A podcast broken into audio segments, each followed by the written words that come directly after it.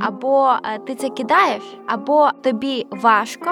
І ти намагаєшся в цьому розібратися. Компанії боролися за людей, а зараз люди борються за компанію. Немає досвіду, а вона себе вже оцінює, як вона там Бог. І що пропрацювала я там 4 дні, і мене звільнили через мою е, занадто ініціативність, як я це зрозуміла. От яке мене було здивування, коли мені дійсно прийшов лист. Ви прийшли, потрапили там у 0,5% тих, хто прийшов далі.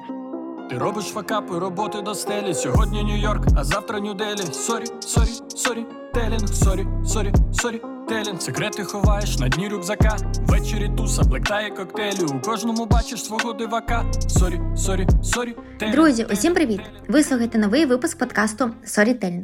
У ньому ми розберемося, як працює маркетинг в ІТ.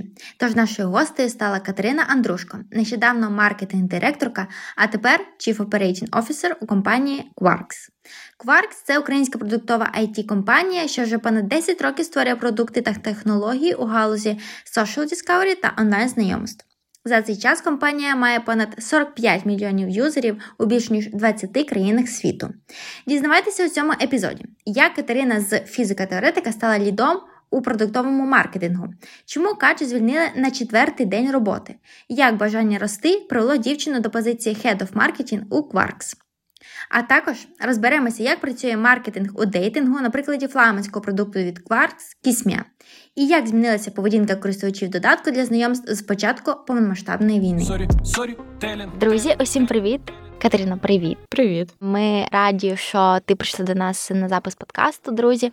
А це у нас е, буде подкаст разом з українською продуктовою IT компанією і ми хочемо розповідати вам більше про те, чим живе сфера IT. І власне сьогодні наша спікерка трошки розповість нам про marketing department. І якщо вам сподобається, якщо вам буде цікаво, залишайте свої відгуки, коментарі. Ми обов'язково покличемо ще більше гостей, якщо вас цікавить така сфера, і ми обов'язково знайдемо для вас цікаві питання і цікавих героїв. Катерина. Ти казала, що це в тебе перший досвід подкасту. Все вірно. Я думаю, що до кожного інтерв'ю не потрібно готуватися. Це моя така думка. Ну, якщо ти спікер, а не якщо ти готуєш питання. Угу. Тому ми будемо говорити про те, взагалі, з чого ти починала, і чому тебе зацікавив шлях в IT і в маркетингу. Розкажи, будь ласка, більше про це. Та супер про себе розповідати одночасно і легко, і важко, бо ти ніби всю історію знаєш, але при цьому ніколи не розумієш, що буде цікаво саме людям. От та давай розповім. По-перше, хочу одразу додати, що е, я вже не тільки маркетингова директорка, от тобто я з січня працюю операційною директоркою і за сумісництвом е, займаюся ще департаментом маркетингу. Взагалі, я з Хмельницького. Ну, я не буду розповідати там про детально про школу, університет, але я навчалася в ліцеї, завжди дуже любила математику, фізику і е, мріяла переїхати до Києва, тому що ну загалом у нас ліцей був такий досить амбіційний, заряджений. Багато хто з випускників саме в Київ поїхали там КПІ чи Шевченка. Це були там два університети, які постійно були так на слуху. Ось тому дуже дуже хотіла переїхати саме в Київ, враховуючи те, що я була така маленька в плані, можна сказати, пізно я зрозуміла, чим хочу займатися. Я вирішила піти за тим, що в мене найкраще виходить. А я найкраще от знала саме математику, фізику, обожнювала в школі, особливо з старших класів, з восьмого класу. І тому е, там навіть не роздумуючи, я не дивилася на те, чи це там популярно на ринку, чи е, ну, ким я буду от, там років через 20. Е, я йшла просто за тим, що мені подобалось. І я вирішила поступати на фізичний факультет. Я подавала в різні університети документи, але е, обрала саме Шевченка е, фізичний факультет, і потім з часом вчилася на фізика-теоретика. Ну, обожнюю розповідати людям, що я фізик-теоретик. Вони дуже сильно дивуються, як маркетинг е, чи зараз уже там операційний директор поєднується з фізиком. От, але загалом прийшла в маркетинг аналітиком, тому технічний бекграунд в університеті був максимально максимально доречним. І, власне, як вчитися дуже любила, і е, було супер важко. Мені здавалося, що я там знаю е, всі формули на світі, коли я приїхала туди. Що я там, ну я ж там золота медалістка, е, чудово вчилась, любила вчитись. Приїхала перший курс, мене просто там вщент придавив, тому що було неймовірно важко. І там ну, поруч були такі люди, що я дивувалась там. Ну, взагалі, як можна стільки знати, там просто якісь генії, ніби навколо ходили. О, тому е, ну, багато багато часу приділяла навчанню. Знову ж таки, там про якусь роботу не задумувалась. Тебе стипендія тоді у нас була чудова і е, собі навчалась, чудово жила, працювала е, над над навчанням, мається на увазі, не працювала десь ще. І так було, мабуть, десь роки чотири. От майже весь бакалавр я навіть думала про те, що там поїхати за кордон, в якусь лабораторію, там бути реально фізиком. Ну от уяви собі, да, картинку там дівчинка Смельницького, така буду фізиком-теоретиком. Мені дійсно подобалось. Тобто подобалось, і навіть там в якийсь момент дуже подобалось оточення, в якому ми знаходимось. А всі так думають, фізика щось таке складне технічне. а Насправді багато фізиків такі люди романтичні, от і е, люблять е, там думати про всесвіт, як він побудований. Та ну тобто, щоб картинка всього цього складалась щось одне. Але так, після бакалавру е, ну потрішечки потрішечки цієї мрії так е, щухали. Е, пов'язано було з тим, що дійсно я бачила розчарування у самих е, професорів, тим, як відносяться до науки в Україні, які є можливості, як взагалі можна розвиватись, куди йти працювати. І якось воно так ну, почала думати більш реалістично про закордон. Ну, якось теж в Україні було вже так добре, тепло, і не хотілося кудись прям взяти, поїхати ще в якісь лабораторії там в Техасі, закритись і просто собі не знаю, там проводити якісь експерименти, хоча фізик так скоріше рахувати якісь формули і моделювати. Плюс е, так, я зрозуміла, що воно мені по темпераменту не зовсім заходить. Оце от сидіти цілими днями і тільки за комп'ютером моделювати якісь речі. Було ем, ну, супер не по собі. Хотілося якогось руху більше. Тому е, вже більше з магістратури почала думати, що можна робити ще. От, ну як підробіток, е, звісно, там у всіх це репетиторство, чи ми ще займалися там фрілансом. Е, це коли там під замовлення просять розв'язати якісь задачі, особливо в Штатах це дуже розповсюджено було. От ми таким чином заробляли. Але з часом моє оточення, а фізики це ну зазвичай хлопці, підбило на те, що ось є it сфера Ну дійсно, там в моїх скільки там п'ять друзів, знайомих найближчих з університету, хлопці, вони всі пішли в розробники. Ну як, чому? Е, престижно, завжди потрібно, е, непогано оплачується, там можна влаштуватися, досить довго займатися. Плюс це досить цікаво там е, загалом. Тобто там багато і математики, знову ж таки, в нас було програмування в університеті. От і вони зарядили тим, що ну все треба в ІТ. От я пам'ятаю, що я така шостий курс, і я все 100% треба в ІТ. Більше за тим, що ну якось з усіма плюс багато можливостей перспектив. Я взагалі, е, ну ось ця традиційна історія хотіла піти в тестувальники. Це як в IT в IT. Тобто це було ну, здавалось найпростіше якась така для мене, тому що я точно зрозуміла, що я не буду розробником. Для мене це була як аналогія фізика-теоретика, коли ти е, там сидиш, моделюєш. Я вирішила почати з тестування, тому що це точно простіше, і далі вже дивитись, як можна розвиватись. Е, от я пройшла курси, там думала, все можна піти працювати. Я вже навіть не згадаю, від кого я проходила ці курси, там по QA, і потім автоматизацію навіть почала займатися. От так от випадково натрапила на пост, здається, що тоді ВКонтакті. Я не знаю, чи можна таке називати, але дійсно тоді тоді на пост саме там. Ну, це був який е, який це був рік? 2016 рік. От чітко, от я не знаю, воно мені прям запам'ятає. Я пам'ятаю ту стіну, де прямо ось цей пост, і я його побачила. Е, і там був набір в it школу Генезис it школа тоді. Mm-hmm. Другий набір. І мені супер відгукнулось, е, які є вимоги до кандидатів.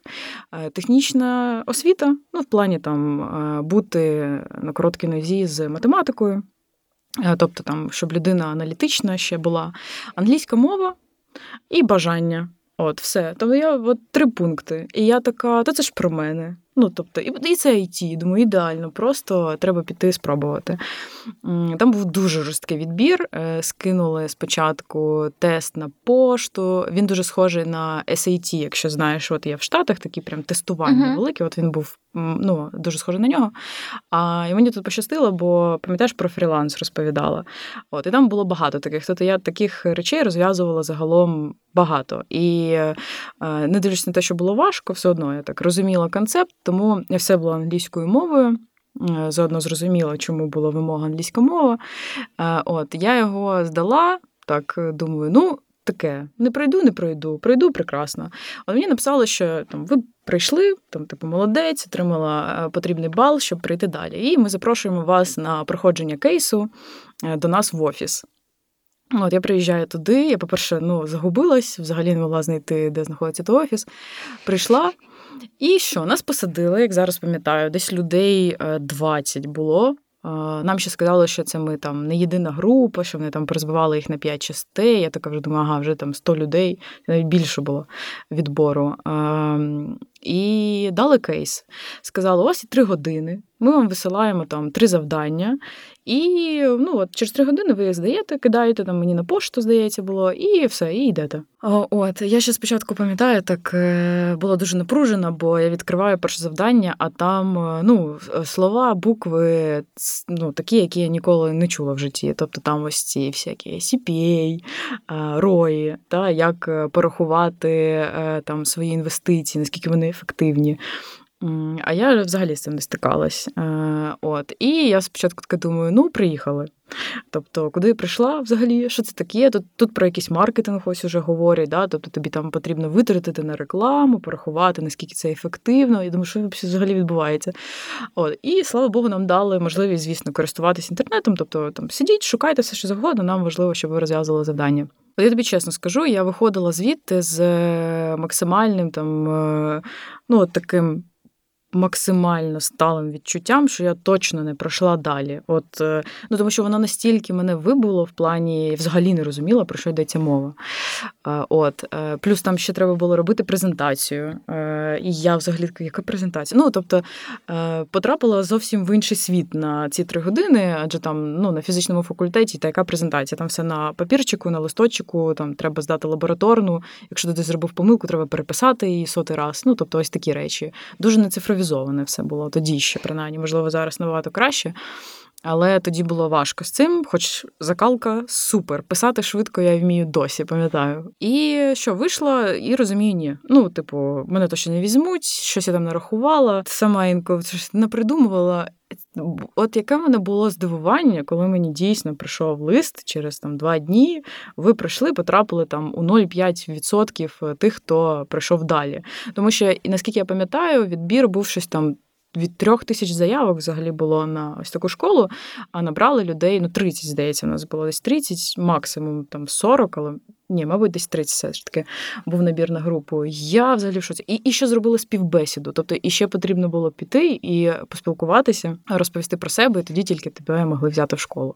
От я все пройшла. І, власне, ось так почався мій рух е, загалом в ІТ. Е, школа була суперкорисна, тому що е, розповідали так про все не супер детально, але з домашніми завданнями, тобто ти погружався там, занурювався окремо в кожну тему. Е, було і про маркетинг, і про продукти, про аналітику, і там про якісь ще нюанси, тобто як взагалі рости в ІТ. Така чудова школа. От я хто в мене там завжди питав, е, з чого почати, я кажу, спробуйте прийти в ось цю it школу Вона ну, найкращий. Угу. може вам Її десь організовують? Так, ну це загалом холдинг ось Генезис mm-hmm. організовує. А, Мені здається, досі відбуваються набори. Якщо ні, то там ну, було школ шкіл 10, і я впевнена, що якимось чином, хоча б на матеріали можна отримати, тобто підписатись. Але так, мені здається, вона проходить регулярно, і це от е, рекомендація для тих, е, хто хоче дійсно зрозуміти, що взагалі таке продуктова саме it компанія, як вона працює, які є сфери і де можна розвиватись. Після того, після школи, після навчання, е, нам давали можливість. Е, там є така штука, називається ярмарка вакансій, на якій можна було загалом послухати різні проекти, які виступали тоді, е, і ну, власне вас могли взяти на роботу. І тут, звісно, починається одна з цікавих історій в моїй біографії. Ну, я чудово закінчила школу, мене там розглядали навіть на декілька позицій, і я обрала піти в GMM. Це теж там Genesis Media було тоді. Хоча б чому було тоді? Мені здається, воно так але можливо називається трішки інакше. От мене взяли на. А я дуже хотіла в аналітику, та тобто це важливо. Я от закохалась в те, які інструменти використовують, цифри, така математика, щось моє, і ніби треба проблеми вирішувати, і при цьому цифри рахувати, і якось так і не скучно. Тобто я така все точно в аналітику, і ніби ще й престижно теж от клас. Ну, не тестувальник, все. Про тестувальника забула, аналітик. І е, що, да, пішла на такого більше там була операційна позиція, тобто не скільки пов'язана напряму з аналітикою, але такий, здається, вона називалась тоді щось EDOPS маркетингу. Можу помилятись. Тобто я вже пам'ятаю тільки загальний концепт, що потрібно було як з маркетингом познайомитись, там трішки е, рекламні кампанії аналізувати, допомагати з налаштуванням. І що, припрацювала я там 4 дні, і мене звільнили через 4 дні, як взяли. Це був е, супер цікавий кейс, тому що ну відбір школи означає, що там це топ учні, тобто топ люди, яких точно треба брати. Вони пройшли все, там всі домашні зробили. І звільнили через 4 дні. Ну це така цікава історія. Звільнили через. Мою е, занадто ініціативність, як я це зрозуміла. Е, та, ну, якось Таке так, буває. Таке буває, та, таке буває. Це е, історія, яку я сама до кінця не знаю. Це відбулося приблизно так. Я там позадавала забагато запитань на адаптаційні презентації, на мене звернуло увагу, чому такі дивні запитання, ти одразу про розвиток, хоча ти тут працюєш всього там три дні. І якось моя на, на той момент керівниця ну, цього не зрозуміла, їй це було боляче, видно. І от звільнило. Ну, мала право випробувальний термін у нас у всіх, та взяла, звільнила, тобто вирішила припинити зі мною співпрацю. Наскільки я знаю, вона потім сама не закінчила свій випробувальний термін. Я трішечки, мабуть, тоді цьому пораділа. Тобто, ну так, ну зовсім трішечки. Да, Мені здалося, що е, можливо вона, тобто, насправді була не найкращий ось такий представник все ж таки тієї культури, яка є. Тобто, не не, не потрібно думати, що зараз таке може відбутися. Через 4 дні не звільняють. А, Ну тобто, ну це ж неможливо оцінити за 4 дні взагалі, mm-hmm. яка людина, скільки б я там питань не задавала. Але так сталося. І це було найкраще, що зі мною сталося, тому що мені на наступний день подзвонила рекрутер рекрутер і сказала, що є відкрита вакансія в інакший проект. Там дуже шукають людину, тому що там е, можна сказати, поточний аналітик хоче йти. Вже з компанії працює там давно, але хоче йти, рухатись далі. І е, ну, чи хочеш спробувати? Я, ну, по-перше, да, розуміти мій стан це е, супер розчарування. Там мене притисло бетонною стіною. Думаю, боже, що зі мною не так. Е, от але вирішила, ну, робота потрібна, цікава, класна компанія. Якось не хотілося просто всю школу спустити кудись, незрозуміло куди. Та знання є, але там роботу шукати довелось би там заново, знову, і супер сподобалась культура, атмосфера. От я прийшла і ну, все склалось тому що е, робота була ідеальна під те, що я хотіла. Тобто саме аналітиком, ніяких е, там DevOp, о, DevOps, е, операційних налаштувань, нічого не потрібно там створювати якісь компанії руками. Потрібно сидіти, аналізувати цифри. От маркетологи закуповують там рекламу, розміщують, закуповують трафік. Тобі потрібно аналізувати цифри, рахувати, наскільки це ефективно, давати їм фідбек. І я просто така все, робота мрії. От. І я пройшла. Я там також робила тестове завдання. Я тоді відчувала е, наш е, тоді SEO, е, CEO трішечки сумнівався, чи потрібно мене брати. Бо я така була дуже некомандна тоді, на його думку, людина. Я, А я дійсно я така більш інтровертивна, і я прийшла і сказала: я хочу ну, рахувати цифри. Все, ну, типу, не чіпайте мене, я хочу рахувати цифри. І, Але все одно вирішили дати шанс, тому що дійсно дуже класно зробила тестове, показала себе зі школи, взяли фідбек. От почала там працювати. Junior marketing аналітик на той момент в компанії Kismia. Зараз це компанія Quarks. Ось то після того, як ми зробили ребрендинг. Власне, ось так і почалась, е, почався шлях. І було дуже важко на початку. Звісно, я з ким не розмовляю, з Генезису, е, особливо е, з холдингу всього. Всім дуже важко на випробувальній терміні, тому що темп супервисокий, і він і далі зберігається, але на випробувально там максимально ти ж переживаєш, щоб все склалось. От.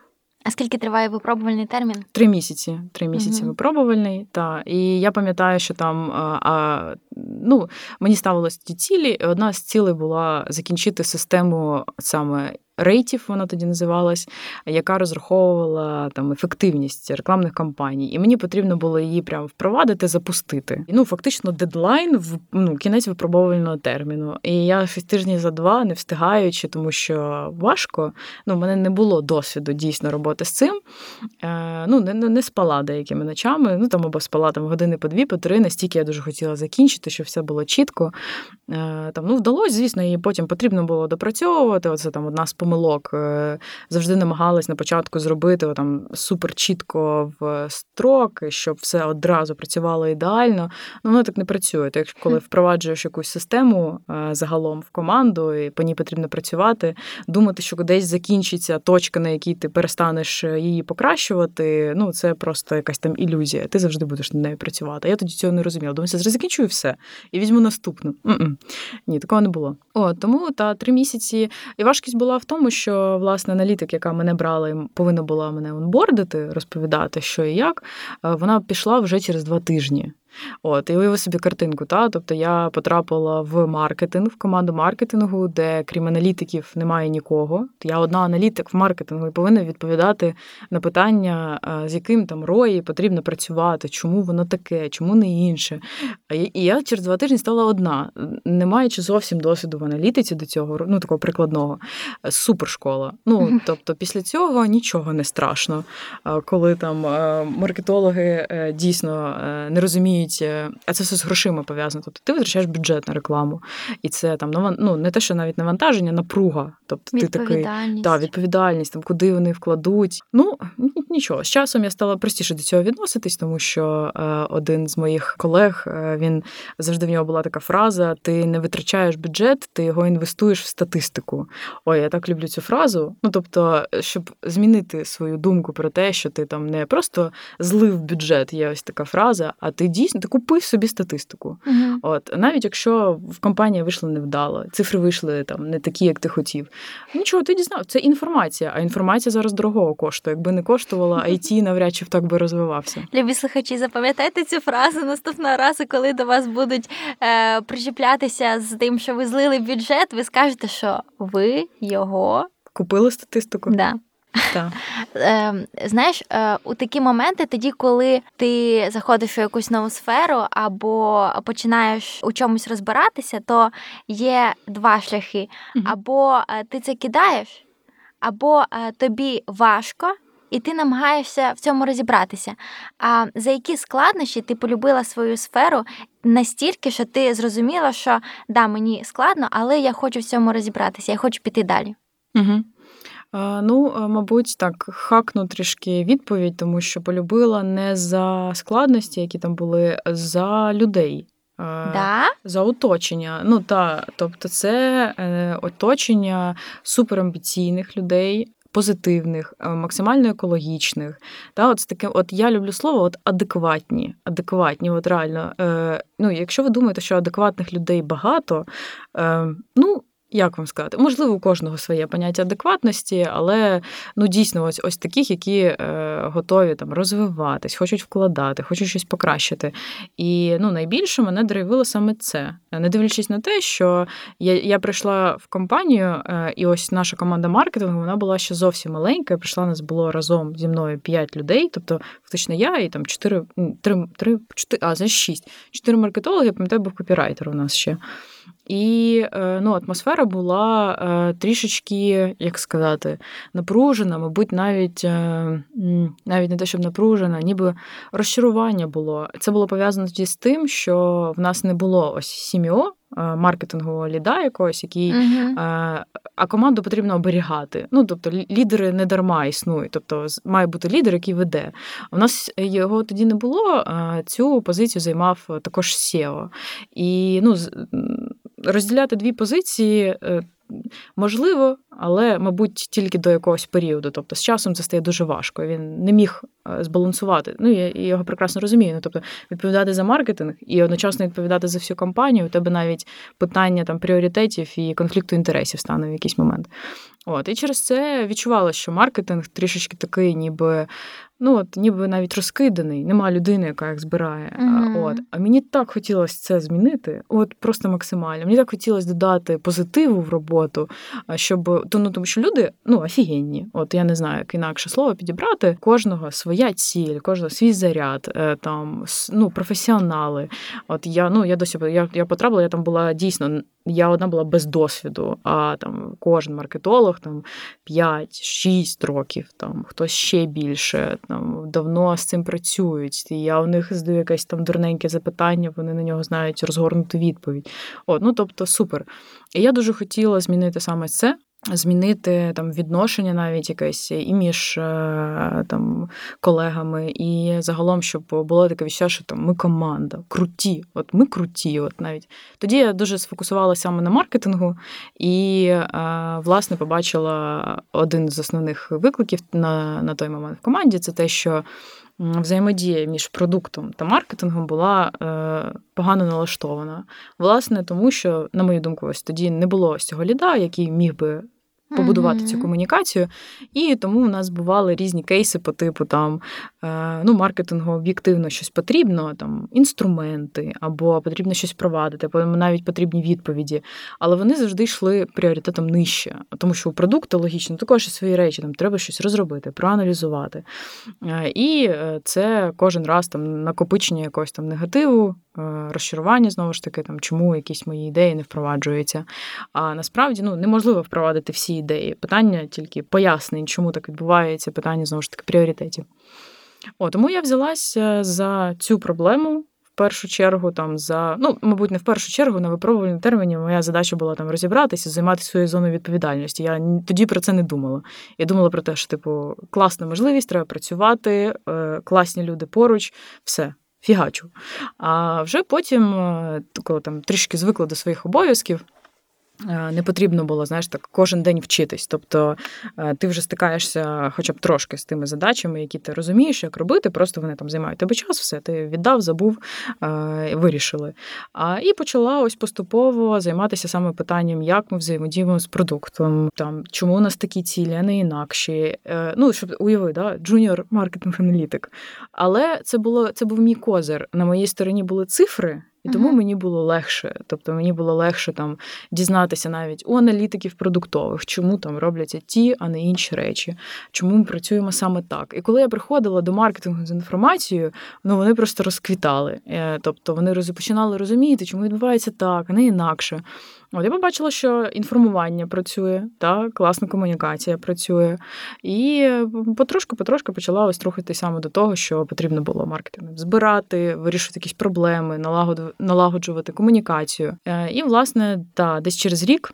Трішечки менше там ближче. От я прийшла в лютому. У мене от 6 років було в лютому, як я працюю в компанії Quarks. Десь, от е, да, на в лютому я прийшла, десь в грудні, побачивши всі мої пориви і те, що в мене досить непогано виходить організовувати. І е, я досі пам'ятаю ось такі е, ситуації. У нас був раз на тиждень сінк е, він називається, тобто там е, зустріч маркетингу. Там всі маркетологи, я і наш SEO, який власне лід, е, в якісь моменти вже на зустрічах починали дивитись на мене. Тобто задається якесь питання, і всі дивляться на мене. О, це таке неформальне лідерство е, взяла в команді, в яку тільки прийшла, тому що на такому на драйві, на заряді, на енергії, з бажанням щось змінити. Тобто глаза горять, і мені там всі карти в руки. Е, От і власне та е, запропонували е, позицію хеда. Саме маркетингу, точніше, навіть прямому прямого маркетингу, як ми його тоді називали. Тобто, це закупівля реклами, медіабаїнг і аналітика тоді входила в цей напрямок. І та запропонували бути хедом. Ну, власне, я погодилась. Думаю, чому б ні, треба спробувати. Е, Досі не пам'ятаю, чому так одразу ми її назвали head ом. Я б, мабуть, зараз так не робила, але ну от е, не було в маркетингу lead а. Вирішили одразу там поставити: ось будеш head, будеш Мгм. відповідати. І поруч зі мною була ще моя колега. Вона була теж head ом, але там affiliate маркетингу, він так називається, більш партнерського маркетингу. Ось, власне, так стала менеджером. Як так е, вийшло, що е, поруч з собою ж працювали більш досвідчені маркетологи, а взяли саме тебе на позицію хеда? Угу. Ну, бажання більше всього вирішувало. Тобто бажання. Я навіть не можу додати ще якийсь пункт до цього. Можливо, те, що я е, знайшла саме там болючу проблему, Угу. е, і саме в неї там постійно, постійно в неї там крапала, добивала. Ну так, тобто колеги, можливо, з більшим досвідом, але от бажання рости. Саме найбільше от було у мене, і воно так е, можливо, навіть частково, я думаю, через те, що трішечки так, от знаєш, дуже сильно впливає там оточення. Потрапляєш в екологічну атмосферу, ти екологічна людина. Там потрапляєш токсично, ти токсична. Потрапляєш в атмосферу, коли там все досить пригнічене і немає налаштованої комунікації. Ти через якийсь момент часу просто скоріше забиваєш на цю проблему. А я якось не забила, тобто мені було важливо змінити це, і ось е, да, ось цей драйв, бажання, воно фактично вдалося мені його зберегти. Угу. От і тому вдалося. Мене насправді колеги старше мене професійніше підтримали. Я була ну дуже здивована. Я так переживала. Я пам'ятаю, як е, мій керівник от Сєва е, тоді прийшов і сказав: Дивись, ну от є така пропозиція зробити там тебе head ом саме ось цих там двох напрямків. Е, що думаєш? І перша моя думка була: так почекай, а як відреагують ось старші мої колеги? Ну ну дійсно старші, вони старші і за віком, Угу. і за seniority, і за навіть ну тобто скільки років вони пропрацювали. Звісно, там кількість років це не причина, але все одно, тобто в мене тоді цього розуміння не було. І він такий: ну так ну поговоримо. Ну тобто, є відповідно рух, є бажання, треба, треба робити. І ми сіли на зустрічі загальні, збирається, і там е, про це влад, тоді мій керівник е, говорить. Ну, тобто є пропозиція зробити ось Катю там хидом. Ну і я просто колосальна підтримка. І я я досі пам'ятаю, всі на зустрічі такі: так, супер, давайте пробувати. Ну, давайте тестити. Це в мене є колега, який завжди говорить: та давайте тестити. От ну, ну будь-що. Він маркетолог е, в минулому, тому він так є ідея на тест, супер, давайте. Чому ви ні? І е, я пам'ятаю досі потім мені навіть в особисті там зустріч закінчилась, і там писали це класне рішення. Ну я впевнена, що це там змінить. От я була ну і в дих, дикому захваті, і трішечки в шоці, тому, е, звісно, там навалили на себе гіпервідповідальності, щоб тепер зробити ще краще. От, і власне в мене почався умовний випробовувальний е, на позиції хеда, вже саме uh-huh. в ролі менеджера. І я поступово починала працювати з людьми брати їх до себе в підпорядкування, ставити цілі, е, мотивувати, от, вирішувати проблеми ще більше, вчитися, читати купу книжок по менеджменту. А чому саме три місяці? У мене не було як такого виправлення терміну, але я прочитала тоді книгу, вона називається «90 днів. І, власне, суть була така, що у тебе при зміні ролі є саме три місяці на те, щоб е, заявити про себе, про свій авторитет. І тобто ці три місяці вони е, критичні для того, щоб закріпитись на посаді і взагалі в ролі лідера. Класно. Угу. Я візьму собі на замітку. Так. А тобі зараз 29? Так. А якою е, командою ти управляєш? Скільки людей?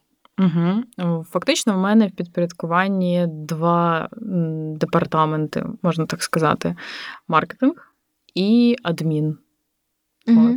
От. Тобто я вже навіть не командою е, керую, ну ось дійсно там навіть на рівень вище. Я вже працюю, тобто вважаюсь топ-менеджером, я працюю більше з менеджерами. Тобто в мене в підпорядкуванні менеджери, які керують командами. От угу. так. Ага, а, та, е, та, от. І, власне, маркетинг адмін. А поділися тим е, своїми правилами, як тобі вдається керувати е, командою, і можливо, ти поділишся якимось інсайтами для менеджерів-початківців. Так, я найбільше думала над цим питанням, коли взагалі там готувалась, коли uh-huh, от uh-huh. тому, що ну це два різних питання. Про взагалі ще було класне питання, які помилки як менеджер-початківець можна робити. Взагалі, основний інсайт головне бути собою. Менеджмент це ж не про науку. От менеджмент це там баланс, баланс цілей, результатів, е, бажання людей, команди і, ну, тобто, взагалом, правильне балансування очікувань, розчарувань. Е, ось такі речі. Це mm-hmm. дійсно там нема правильного рішення. Там є частіше за все лідер, людина зі своїм баченням, з бажанням щось змінити. До речі, ось бажання щось змінити, мені здається, це просто ключове саме для лідера. Тобто, насправді, поняття менеджер і лідер можна було б навіть розділяти. Є люди, які дуже круто керують командами, можуть організувати будь-який процес, і вони е, не є лідерами. Тобто вони е, не можуть навіть там зарядити, замотивувати, вони не можуть виростити своїх людей. Ось про вирощування своїх людей. Це, мабуть, саме е, не от одна з якостей лідера. Лідер ж взагалі це там є такий вислів, це саме та людина, за якою підуть. От не за кожним менеджером підуть. Менеджер може тобі організувати все, що завгодно, а за лідером підуть. Тобто, це та людина, коли вона може щось сказати, повірити, назвати тобі місію, і ти ну, повіриш це. Ти також повіриш і захочеш з ним досягти цієї ціли. Взагалі, тобто, коли ти реально віриш, що з лідером ти можеш досягти цілей. Тому там да, розділяти. Да, І чому важливо бути собою? Е, є різні типи і менеджменту, і е, взагалі різні типи менеджерів, підходів. І хтось жорсткий, хтось там директивний, хтось м'який, хтось дружній. Е, і там є такі менеджери, вони прям називаються от свій. От свій менеджер, та то такий там його ще так називають пацанський, не дуже люблю цю назву, але теж тип. Ну тобто керувати командою можна по-різному. Що б е, порадила загалом, мабуть, для початку менеджерам-початківцям? Ну, знайти класного ментора. Це може бути ваш колега поруч, ваш керівник. Е, мені дуже пощастило з колегою поруч. Е, це був на той момент, що коли я тільки стартанула саме бути менеджером. Це був CTO в нашій компанії Ваня Ролік. І зараз він займає позицію CEO, тобто він фактично мій керівник уже тепер. Але ось він сам допоміг максимально і підходами. Він працював до цього, ой, щоб я не збрехала. Ну, тобто, вже там ікс років пропрацював на позиції менеджера, мабуть, десь два, два плюс, можливо. І та, ну тобто, у нього було відповідне бачення, і звісно, я його брала. Брала саме тому, що в компанії тоді а нас було ну 30 людей. Мені здавалося, що саме техніка була найкраще налаштована в плані там процесів, навіть його підходу. Він був супер авторитетом в компанії. І от е, будь-якому менеджеру початківцю є сенс е, подумати саме про те, е, чи є у вас у кого вчитись. Ну, Тому що там зазвичай треба пам'ятати, ви не одні, і там ваші проблеми, повірте мені, вони там переживаються 99 500, ну коротше, дуже багато відсотків людей переживають ті самі проблеми. І з ймовірністю 99% їх уже хтось вирішив, і хтось може вам допомогти. Тому це насправді номер один, я б сказала. Велика помилка була ось моя, і це помилка кожного менеджера-початківця. І скільки про неї не говорили, мені здається, кожному треба пройти ці граблі. Це відношення до менеджера, до посади, як до ролі. Тобто відчуття, ніби от е, я була аналітиком, стала менеджером, і я ще півроку. Е, залишалась єдиним аналітиком в команді маркетингу, е, коли вже була хедом. І це супер велика помилка, адже там ти поєднуєш е, керування командою. І свою спеціалізацію. Тобто тобі потрібно як задачу закрити по розрахункам, так і ну, направити команду. Це поєднувати довгостроково просто неможливо. Ну, Тобто, до ролі менеджера треба відноситися як до посади. Тобто ви змінюєте професію.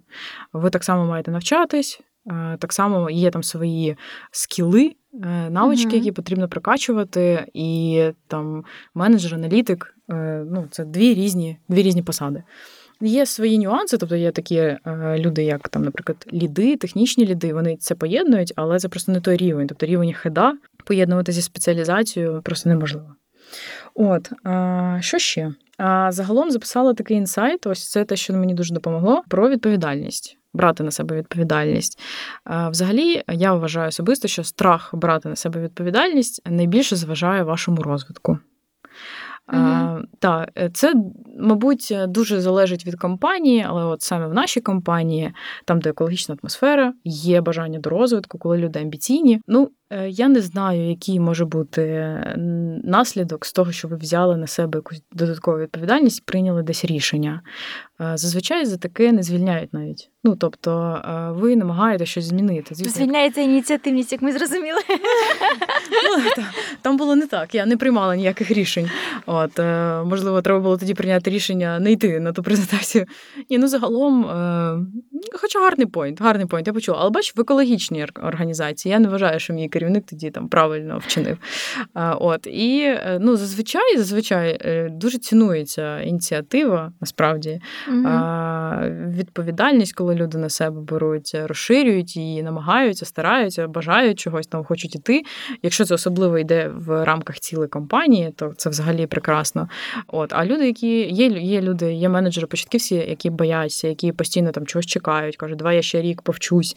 Е, Ну ти просто відтягуєш свій розвиток. Неможливо навчитись е, не на практиці. Ну, от правда. Ну, ти працюєш з людьми, а всі люди різні. І ти можеш зібрати ідеальну команду, а в якийсь момент хтось піде, а люди йдуть з різних причин, не тільки з поганих. Хтось іде, ось, наприклад, там, е, тому що не знаю, там е, дитину хоче завести. Ну, люди можуть піти. Та? Завести дитину це ж не образлива, правда, фраза. От, тобто хочуть сім'ю створювати в якийсь момент, не хочуть працювати. І все, в тебе команда міняється, і приходять нові люди. Ну, як ти до такого підготуєшся? Ти б яку книжку не перечитав, навіть якщо ти станеш психотерапевтом, терапевтом, ти не зможеш е, там підготуватись до всіх кейсів. Ось тому брати на себе відповідальність це е, ну, це теж ключ, ключ до успіху, до розвитку. І початківцям дуже раджу не боятися тестити, пробувати. Якщо вас, от як мене, звільнять навіть mm-hmm. за ініціативу, та для мене це найкраще вийшло, ну найкраще рішення. Тобто, можливо, ви не в тій команді, якщо вас за таке можуть навіть насварити. А як ти зрозуміла, що твої цінності співпадають з цінностями кварк? Угу. Ну на початку, мабуть, от е, про розвиток е, відгукувалось. То, угу. Тобто, взагалі, е, я також змінювалась, еволюціонувала з еволюцією компанії. Це дуже важливо. По-перше, ну до речі, це супер важливо, якщо там особливо менеджер, якщо не змінюється з тим, як росте компанія, адже працювати в компанії там на 20 людей не те саме, що працювати в компанії на 180 людей, як у нас зараз. І якщо там майндсет не змінюється, то це теж буде проблема з часом. І ну, люди розходяться через це. У мене особисто був такий кейс, як мені довелося звільнити менеджера, адже вона просто не змогла переналаштуватись на те, що ось е, компанія стала інакше, і з'являються інакші процеси. І вони, власне, теж змінювались. На початку це було про розвиток, тобто про амбіції, про розвиток, бажання дізнатися, бажання там. Е, от оце от думка, да, е, хотіла бути от крутою, от в крутій команді. От, е, от От реально, е, щоб всі такі, блін, яка класна команда маркетингу у нас, от просто топ. Насправді, ну, нам вдалося дійти до такого. Супер. Я навіть не пам'ятаю, щоб я так от, от сильно транслювала на своїх тоді, на свою тоді команду, mm-hmm. що ось давайте там станемо найкращою командою маркетингу. Але це всі бачили. Тобто я бачила, що от е, от хочу, щоб до нас йшли за експертизою, хочу, щоб розуміли, наскільки це важливо, щоб не було такого, що типу, та що там той маркетинг? Наліє собі трафік, ну не треба переживати. Я хотіла, щоб там з нами рахувались. І от це заряджало спочатку. І чому я розуміла, що це місце, де я можу це робити, е, тому що допомагали. Ніхто не вставляв палки в колеса. Та? Бачила, що є бажання, бачила, що є бачення, і була підтримка, а не там супротив. Угу. І, власне, ось тоді я зрозуміла, що це це точно та компанія, в якій е, там розвиток підтримується, значить там відгукується. От, е, власне, я думаю, що це там основна така червона нитка серед того, що от є можливість розвиватись, є можливість бути автономною, самостійною, брати на себе рішення, брати та відповідальність, приймати рішення. І е, от це найважливіше. Тобто я могла пробувати тестувати, помилятись, е, там щось виходило, щось не виходило. І мене замість того, щоб сварити, мені давали ще більше можливостей, ще більше карт в руки. Угу. Тому ось про такий розвиток. А з часом, вже коли е, власне ми формували прям детальніше наші цінності, я вже була там е, однією з людиною, яка там їх власне і встановлювала. Тому та цінності компанії Quark зараз от максимально як в мені, ось такі вони е, і є у нас в компанії. Мечиться. Да. Які ваші е, пари в продуктових продуктах? Продуктах? Да. А, як наші пари в продуктах? Як ваші та, пари як в наші в продуктах. кісмі, та, е, є таке. Є. Е, Про розвиток хотіла ще в тебе запитати. Дивись, чи не виникало в тебе такого відчуття, що ти вже якби досягла своєї вершини Мгм. в компанії? Чи думала ти, куди ти можеш рухатися далі, і що б це було? А, ну насправді зараз такого відчуття немає, тому що з січня буквально змінилася Мгм. позиція. Так, таке було. Мабуть, найбільше.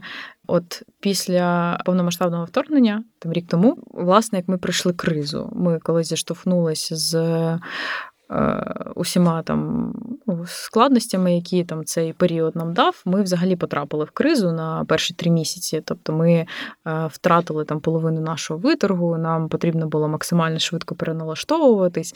Е, От е, це найбільш такий, е, от найбільший кризовий період, який я запам'ятала.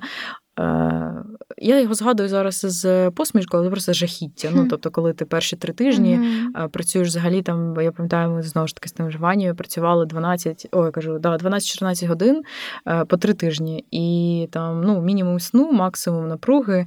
Тобі потрібно не тільки.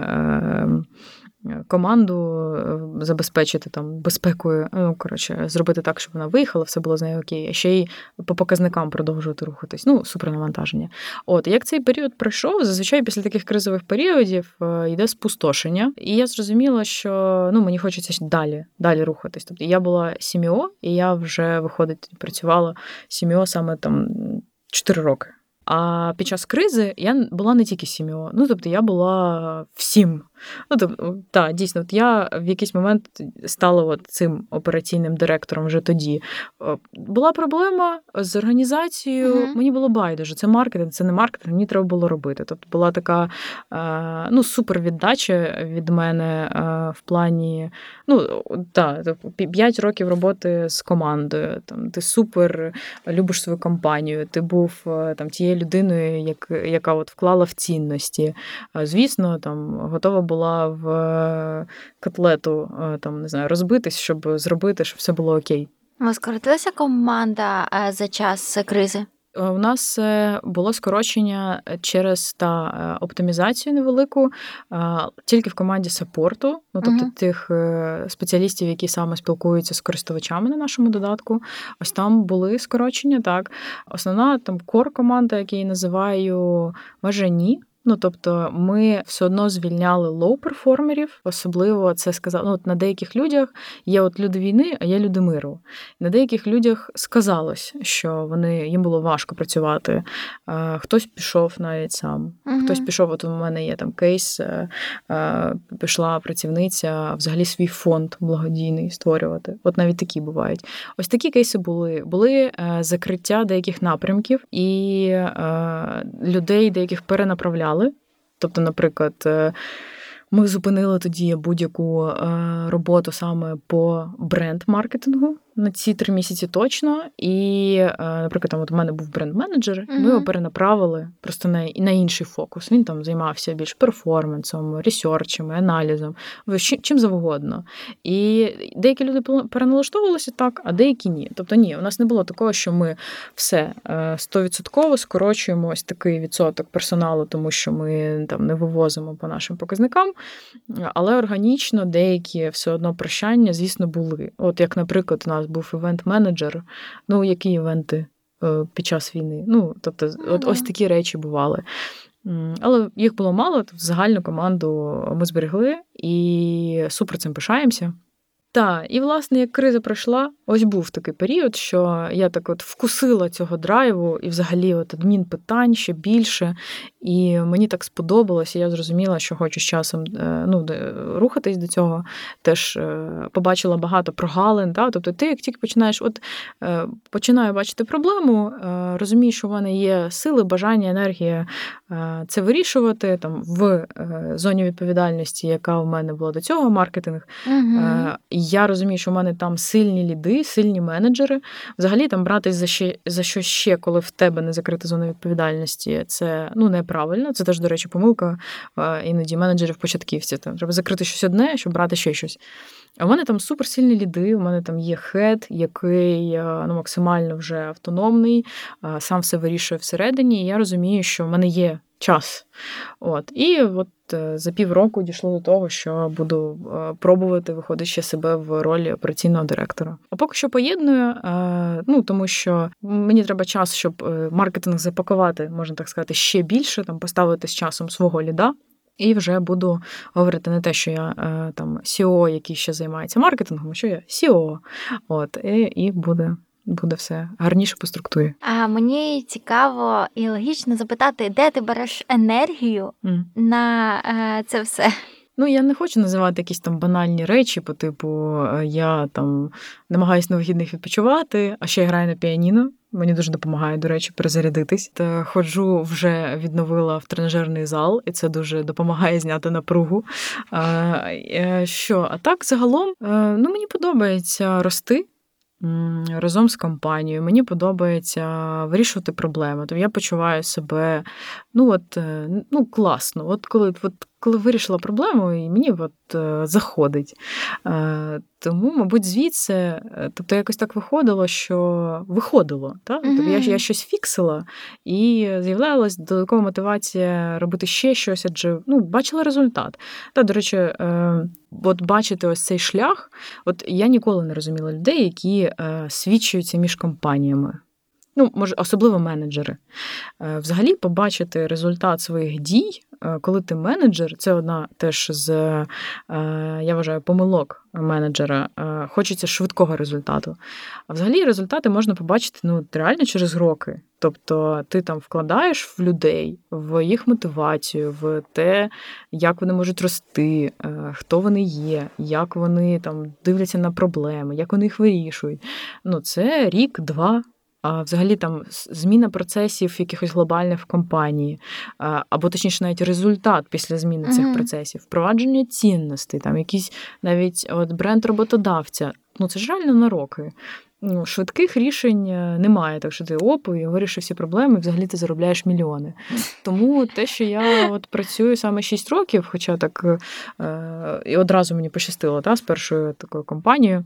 Ось от тепер видно результат. От тепер видно, як я там оце от маркетинговим аналітиком ганяла, там збирала якусь інформацію. Тепер видно, тому що ну, частина цих людей досі працює. Угу. От і ми разом продовжуємо будувати компанію. Ось це супер мотивує.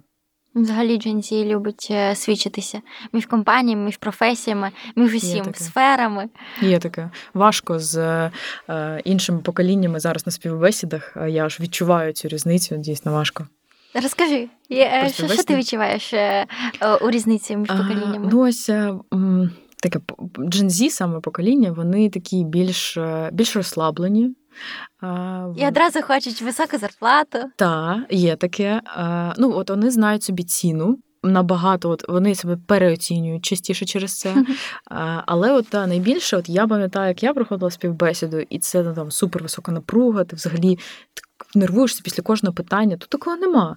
Тобто вони якось не знаю, вони відчувають себе інакше в цьому світі. Вони ніби там злиті з матерією, і вони є питання, окей, я знаю відповідь. Прекрасно, я не знаю відповідь. Ну я такий. Ну от поки я можу вивчити. І вони більш розслаблені, більш впевнені. І це з однієї сторони супер круто. А з іншої сторони, інколи дуже дратує, коли ти бачиш, що дійсно до тебе приходить там людина, вона ще е, не має досвіду, а вона себе вже оцінює, як вона там Бог. От, Тому важко з таким, але я і ціную креатив дуже сильно з такого покоління. Це корисно, і вони е, бачу там ось е, більш молоді люди, які зараз приходять, вони слідкують більше за трендами, коли ти вже там як е, загнаний в цьому в цьому всьому в якихось процесах, які ти звик, працюють ось так. От вони приносять якогось там свіжого подиху, креативу. Ну, взагалі нові люди приносять свіжий подих, але ну от да, я б виділила таку розслабленість, самовпевненість і впевненість. Тобто є люди, які прям зовсім з цим перегибають, а є нормально. От е, і це ну це цікаво за цим, тому що потім приходять, наприклад, люди ось іншого покоління, mm-hmm. більш старші. І ти бачиш, вони серйозні, напружені, вони там готові фігачить, вони ніфіга не розслаблені на цьому на цій співбесіді. Вони прийшли працювати, вони прийшли навіть на співбесіду відпрацювати. От, а там інколи реально люди так чисто по фану. Ну, мені написали, я прийшов. Я думаю, клас. Ну чому б і ні? А, а ціль, яка в тебе? Та дізнатися, що у вас, як у вас по плюшкам. Я думаю, боже, ну нічого. Кофійочок, да. печеньки, е, абонемент спортзал. Страховка, да, страхування. Ні, насправді, а оце класне, я вважаю. Там mental health е, розвивається, і воно інколи мені ну важко лягає, але е, дійсно там джензі вони слідкують за цим.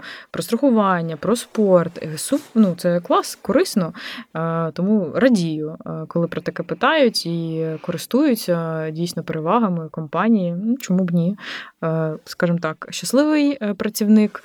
е, Ефективний працівник це взагалі про турботу. Мгм, тобто, мгм. люблю компанію нашу за розуміння, що бізнес це люди. Все, ну тобто це крапка.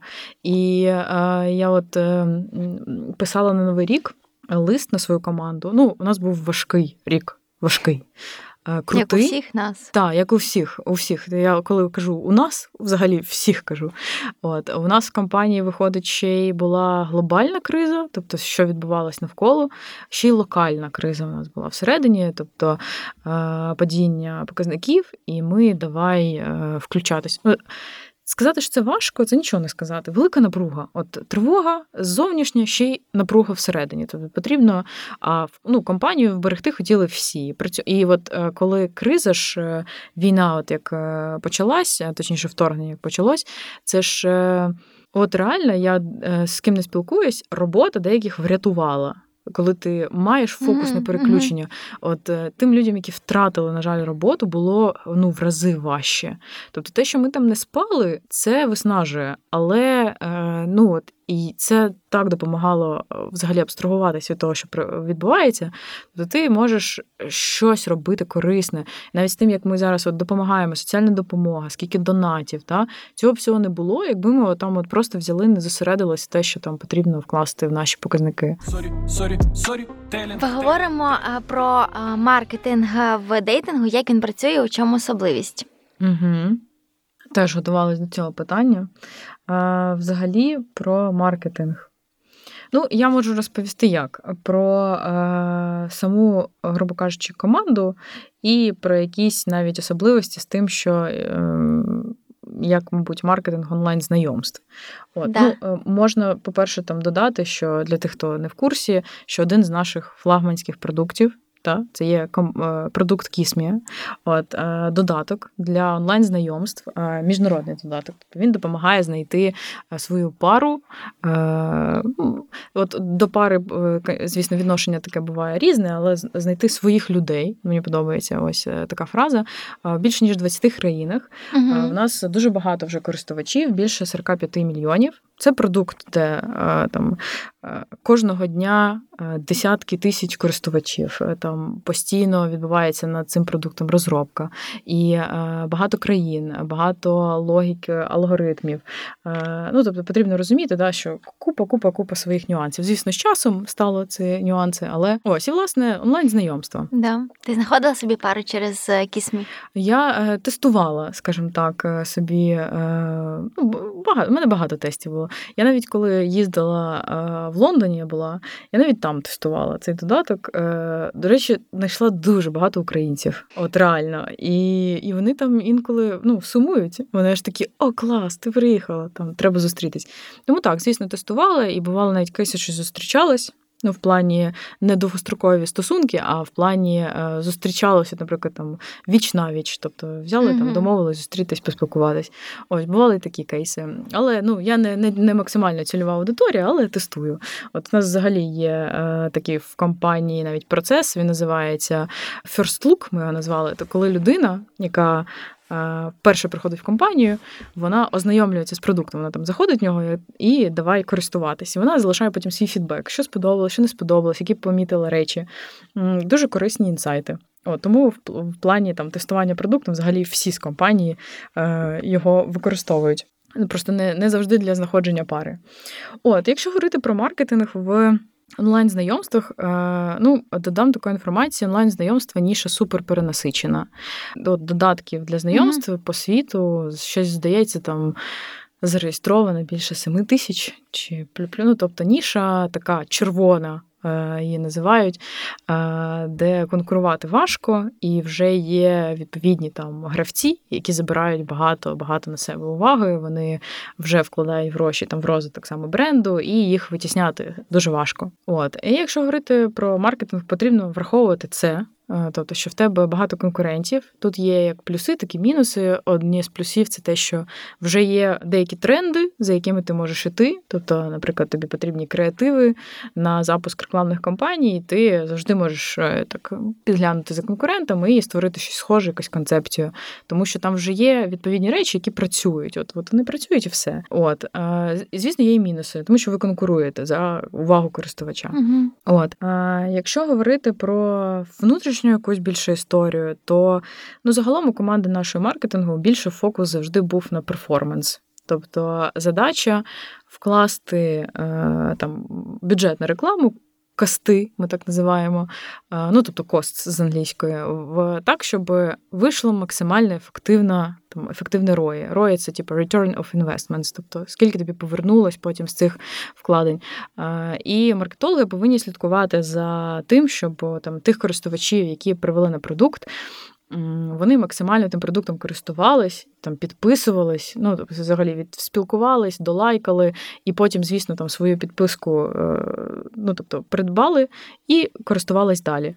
І так, щоб там вкладені кости на маркетинг окуповувались. Це така модель перформансу, і, власне, вона завжди була найбільша. найбільше. Пов'язано це, по-перше, з тим, що ну як, і історично хочу сказати, так історично склалось, але е, ну, зараз, по-перше, фінансова криза в світі, і важливо слідкувати за тим, яка в тебе ефективність, який в тебе профіт е, взагалі. Тобто е, менше ж починають інвестувати. Да? Тобто ти не можеш там запустити маленький стартап і десь знайти мільйони доларів на те, щоб там його розвинули. Тому багато компаній, особливо великих, більше оптимізуються.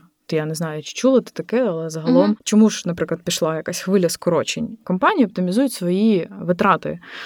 І е, взагалі зараз то профітабіліті е, говорять, зараз це просто е, тренд е, серед it компаній Тому ставка на перформанс ще й цим е, виправдана. А загалом, ну, от про розвиток it компанії от ось маленька продуктова it компанія та їй ну, навряд чи дасть там хтось багато інвестицій. Треба вміти годувати себе самим.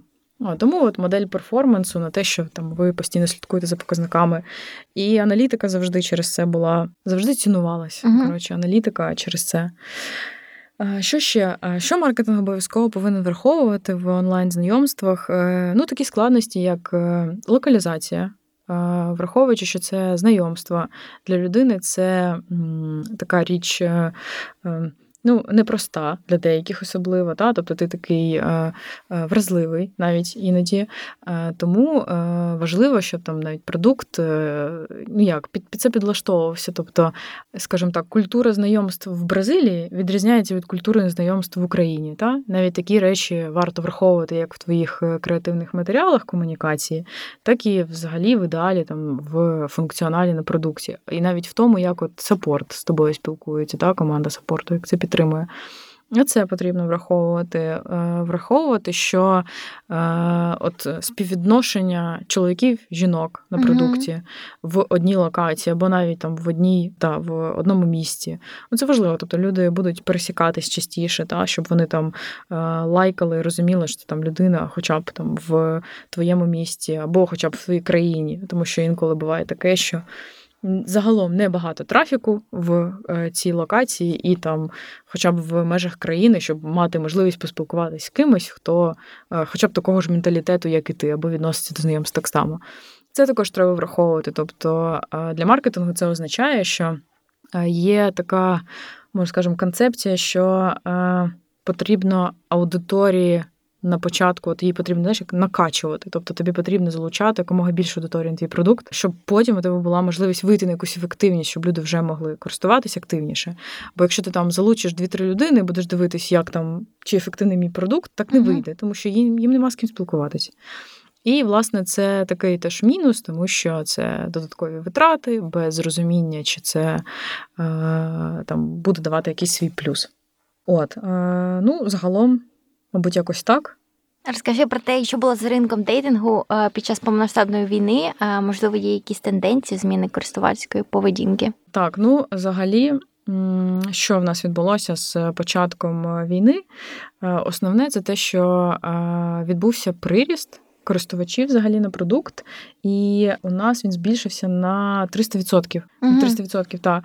І та, загалом ми суттєвий приріст бачимо по всіх інших гравцях. Тобто логіка, яка тут була, ну, якщо говорити про Україну, Так. де також була одна з е, таких е, зростань активності, загалом і кількості, це можливість переключитись е, на щось відволіктись. Ми тоді це так трактували, тому що ну от дійсно виросла активність в рази навіть по тим користувачам, які вже користувались продуктом, ще й по нових почало йти більше.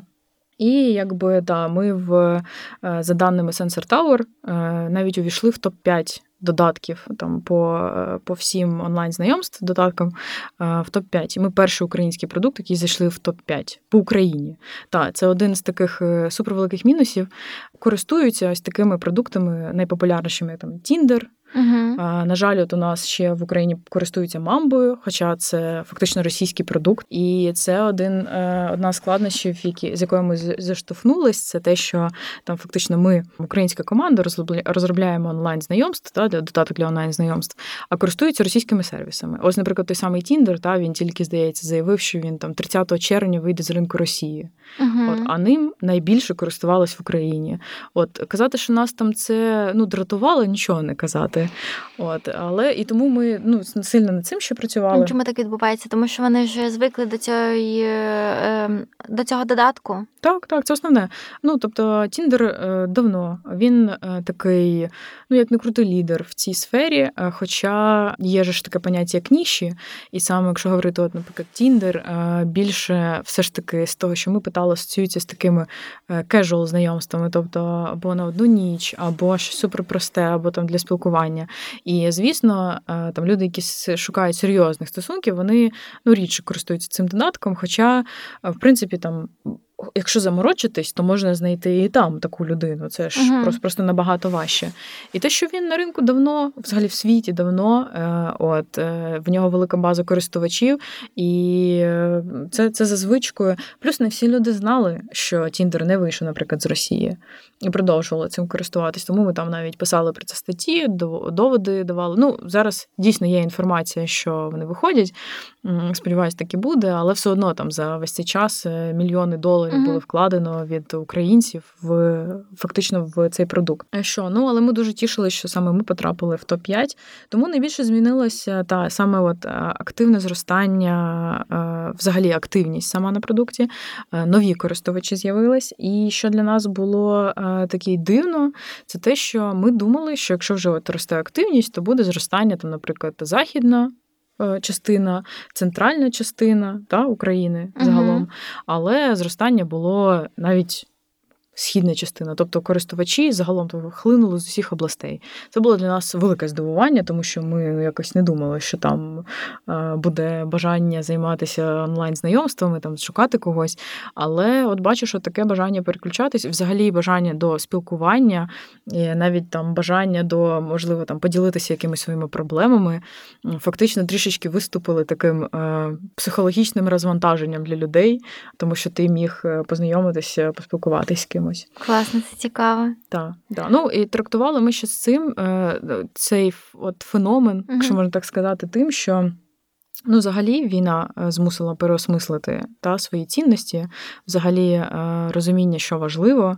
От е, там, як, наприклад, такі речі, як от розвиток, або там бажання зайняти нову позицію, або ще щось, вони там стали не то, що на другий план, просто кудись вниз провалились. Там бажання безпеки, бажання, щоб все було добре на початку да, було.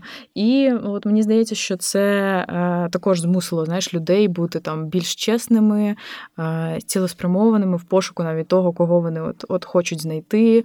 Е, і через це вони пішли також на онлайн. От для тих людей, які саме шукали якусь пару, от е, вони такі, ага, от е, життя мені от таке підсовує, мабуть, саме час, от саме зараз е, спробувати знайти ту саму людину, яку, якої мені не вистачало. Багато було розставань. Це також так. Ну, але бачиш, є статистика, що було як розставань, так і навпаки з'єднань. Тобто, ніби там, Ну да. да, от. ну, це також. А чим ви відрізняєтеся від інших додатків е, онлайн-знайомств? Чому ваша така фішка? Ну, е, це питання важке. Е, І нагадую, що е, продуктів взагалі по світу там мало не 7 тисяч. Мгм. Тому концептуально, концептуально, от. Дейтинги відрізняються вже, ну от концептуально відрізняються концепцією, якщо так можна виразитись. Взагалі, функціонал у дейтингів він однаковий. Ну от е, правда, там є свої базові набори речей, які от мають бути скрізь, інакше це там не онлайн знайомство, не дейтинг. Так, і наскільки я е, пам'ятаю, то саме Тіндер дійсно задав ось. е. Ну, ти бачила дейтинг онлайн знайомство хоч раз? Там є меч, там є лайк, дизлайк. Так, я користувалася, так. Ну, спалила. Упс. Та. Ну, власне, і вони відрізняються ну, функціоналом. Функціонал однаковий, дуже часто, база. От, звісно, потім є якісь свої відвітлення, тому найчастіше вони відрізняються концепцією, от, про те, що казала, нішою. Хтось більше за те, щоб casual знайомства, хтось про серйозні знайомства. Хтось, от, наприклад, Bumble, там жінки керують, та? тобто саме вони можуть написати перше Мгм. повідомлення. От, і тільки хлопець може тільки відповісти. Е, І е, тобто від цього можуть змінюватись е, частково функціонал, наприклад, хто про серйозні знайомства. В них більша анкета, більша перевірка, там ще якісь речі. Там у Тіндер, наприклад, це набагато простіше. Ти там заповнив про себе там па- па- па- парочку нюансів і все, ти вже можеш спілкуватись. От, тому, по-перше, ну, важливо сказати, що ми ще в пошуку. Е, Звісно, по основному функціоналу ми якби е, мало чим відрізняємося. Ми супер слідкуємо за такими. А до речі, один з нюансів, е, з яким варто рахуватись, коли ви працюєте з онлайн-знайомствами, це фрод, скам, взагалі безпека користувача. От і ми багато робимо ставку саме на безпеку, е, як, наприклад, там ручна модерація фотографій, та Мгм. там е, командами сидять, перевіряють всі фотографії, весь контент, е, щоб користувач на продукті отримав там максимально там зрозуміло, чесну відповідь. О, там нейронні створюємо ці алгоритми для того, щоб там перевіряти, щоб користувач там виглядав дійсно. Ну тобто, це була реальна людина. Тобто багато робимо ставку на безпеку. Ми в якийсь момент навіть думали взяти це своїм вектором, тобто для розвитку, можливо, якось там, е, там е, диференціацію в бренді, але зрозуміло, що це ну, не може бути диференціацією, тому що це must have для взагалі для дейтингу, для онлайн-знайомств. О, тому ми насправді в пошуку, тобто в Україні ми себе більше от позиціонуємо, що ми саме українська команда, український продукт. Власне, там намагаємося під е, знову ж таки під локалізацію. І от я думаю, що наша відповідь буде в локалізації, те, що ми Мгм. міжнародні, але ми будемо намагатись під кожну е, локацію шукати щось своє. Також одна з класних там е, механік, яка мені здається, така ще не, не розгорнута, це там у нас є icebreaking механіки, які допомагають користувачам зав'язати діалог. От, і це знову ж таки допомагає їм в активності. Тобто вони там, ну, коли важко зробити перший крок. Та, і ти починаєш в це е, в, ну, тобто простіше, простіше його зав'язувати. І також одна з один з векторів, які ми теж пропрацьовуємо, як можлива наша точка диференціації, це саме от е, створення контенту для того, щоб допомагати людям знайомитись. Тобто якась така більше education історія, та з тим, е, що у нас там можуть бути статті, квізи, якісь речі, які там тіпси, ти їх прочитав і розумієш, як зав'язати діалог простіше. Або навіть ті самі тіпси з безпеки, та що, е, на жаль, на жаль, це така сфера, в якій е, ну, є люди, які намагаються там з тебе виманити Мгм. гроші. Ну, на жаль, тому що ти знову ж таки та, такий вразливий, хочеш з кимось познайомитись, ти там хочеш з комусь подобатись, е, дуже легко маніпулювати. От за цим слідкує продукт, але ну це ж завжди все одно там речі, під які підлаштовуються ось такі погані користувачі. І потім потрібно і знову щось вигадувати, але і людей важливо якби просвітляти, давати зрозуміти, що от в онлайн знайомстві треба знати, як діяти. От і ми також над цим хочемо працювати, тобто пояснювати, як саме, як саме це потрібно робити. Да, безпека це, до речі, дуже важливо.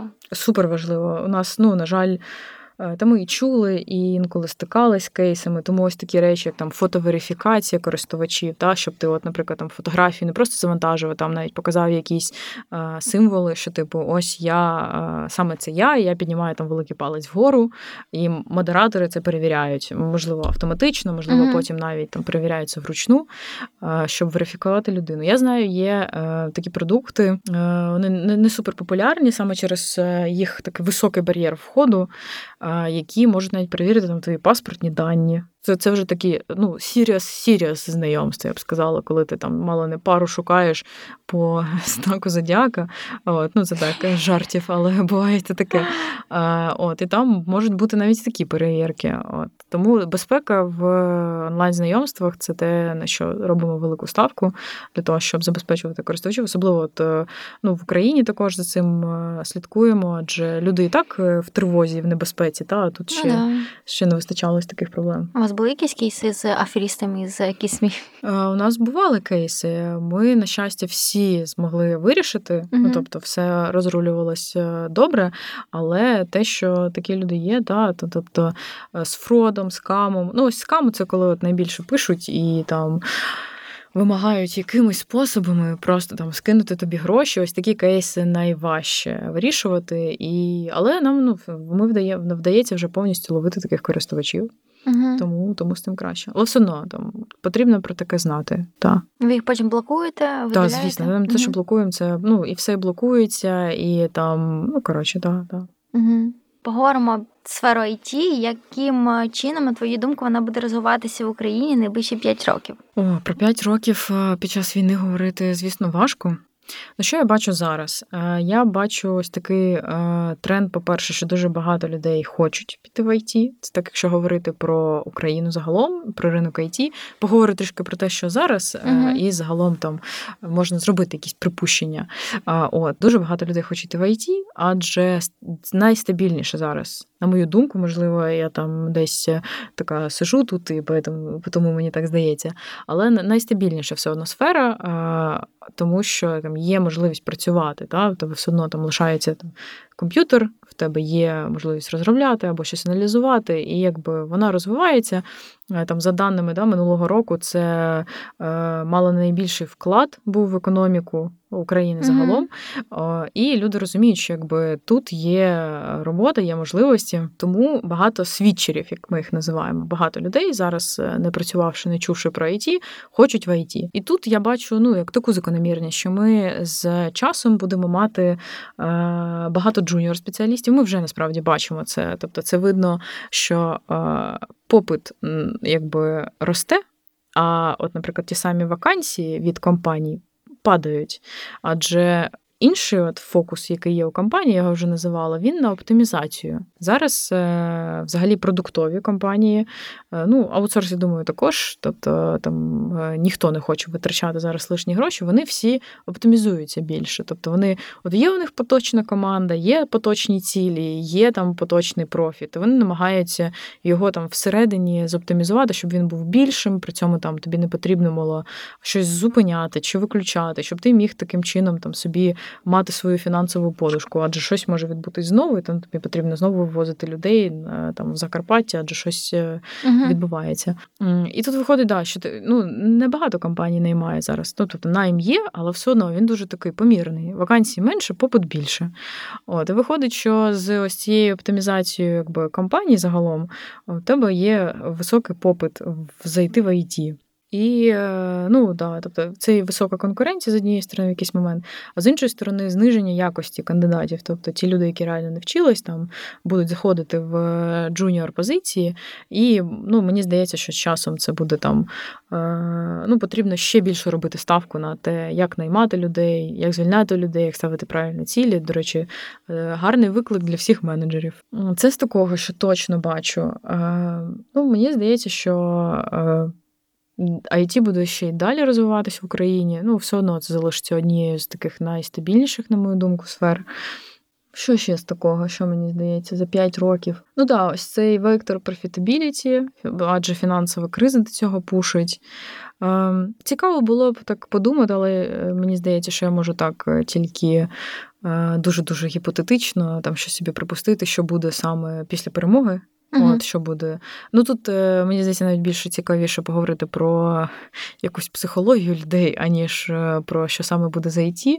Ну, коротше, якщо говорити зі сторони it е, компанії мені здається, що це прекрасний час. Саме ось дійсно націлитись на там ваші показники всередині, подумати, яким чином ви можете забезпечити там ефективність так, щоб у вас була і достатня фінансова подушка, і коли закінчиться, грубо кажучи, війна, буде перемога, насправді це класна можливість. Тоді можуть знов прийти інвестиції, і саме от в ті продукти, які вижили, якщо так можливо трошки грубо, але грубо кажучи, вижили, які мають класно побудовані процеси, круту команду, профіт, прекрасно. Е, вони е, матимуть можливість ще вирости.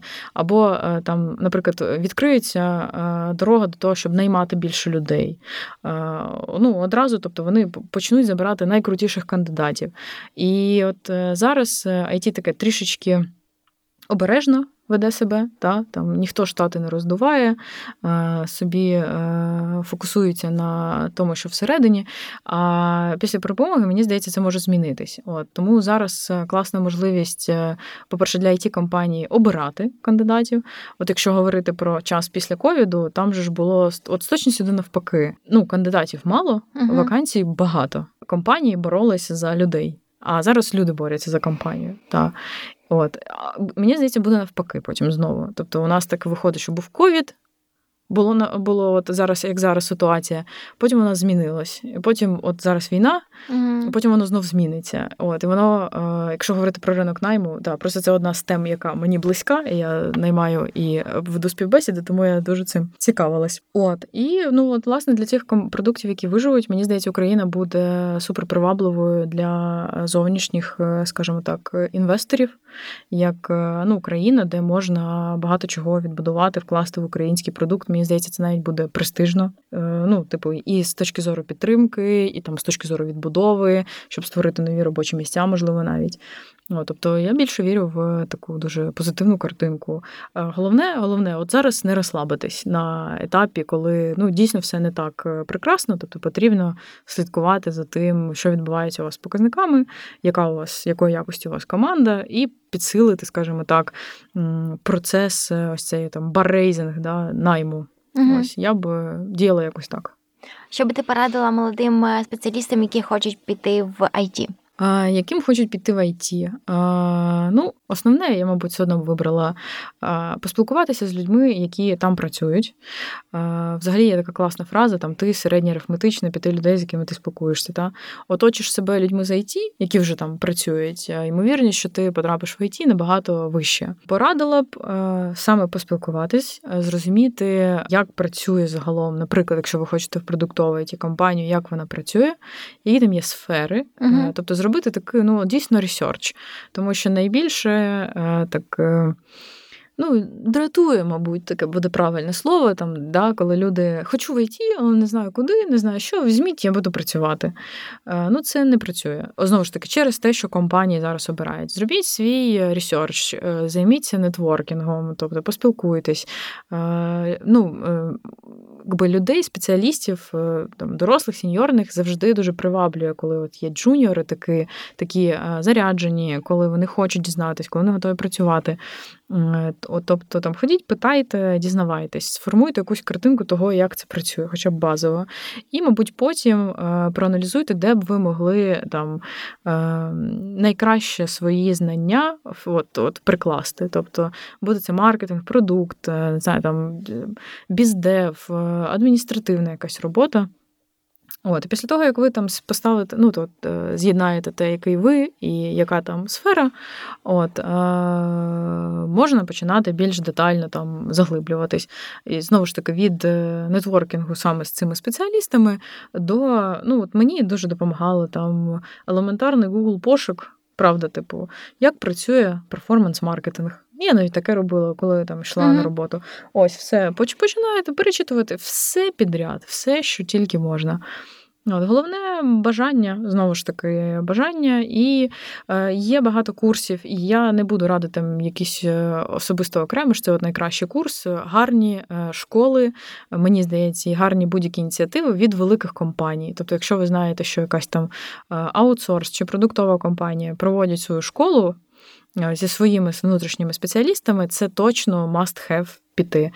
Також є різні конференції, івенти, які проводяться один, два, три дні.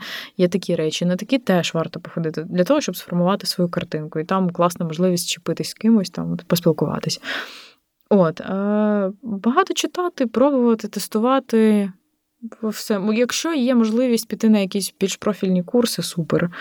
Там, наприклад, там, там де вивчають от чисто так тестування, як було у мене. Ну, Це теж корисно для загального такого. Але от я пішла через нетворкінг і е, саме от відомі великі компанії з їх е, ініціативами, які вони дають. Дякую тобі дуже за цю розмову, за такі е, прикладні поради і за те, що ти розповіла про свій шлях. Друзі, з нами е, наша героїня сьогодні була Катерина, фізик-теоретик. Якщо ви прокинулися на цій хвилинці і зрозуміли, що ви щось слухали не те, то передивіться, передивіться, переслухайте е, цей подкаст. Дякую тобі дуже. Клас, дуже дякую тобі. Було приємно поспілкуватися. Sorry, sorry, телін, телін.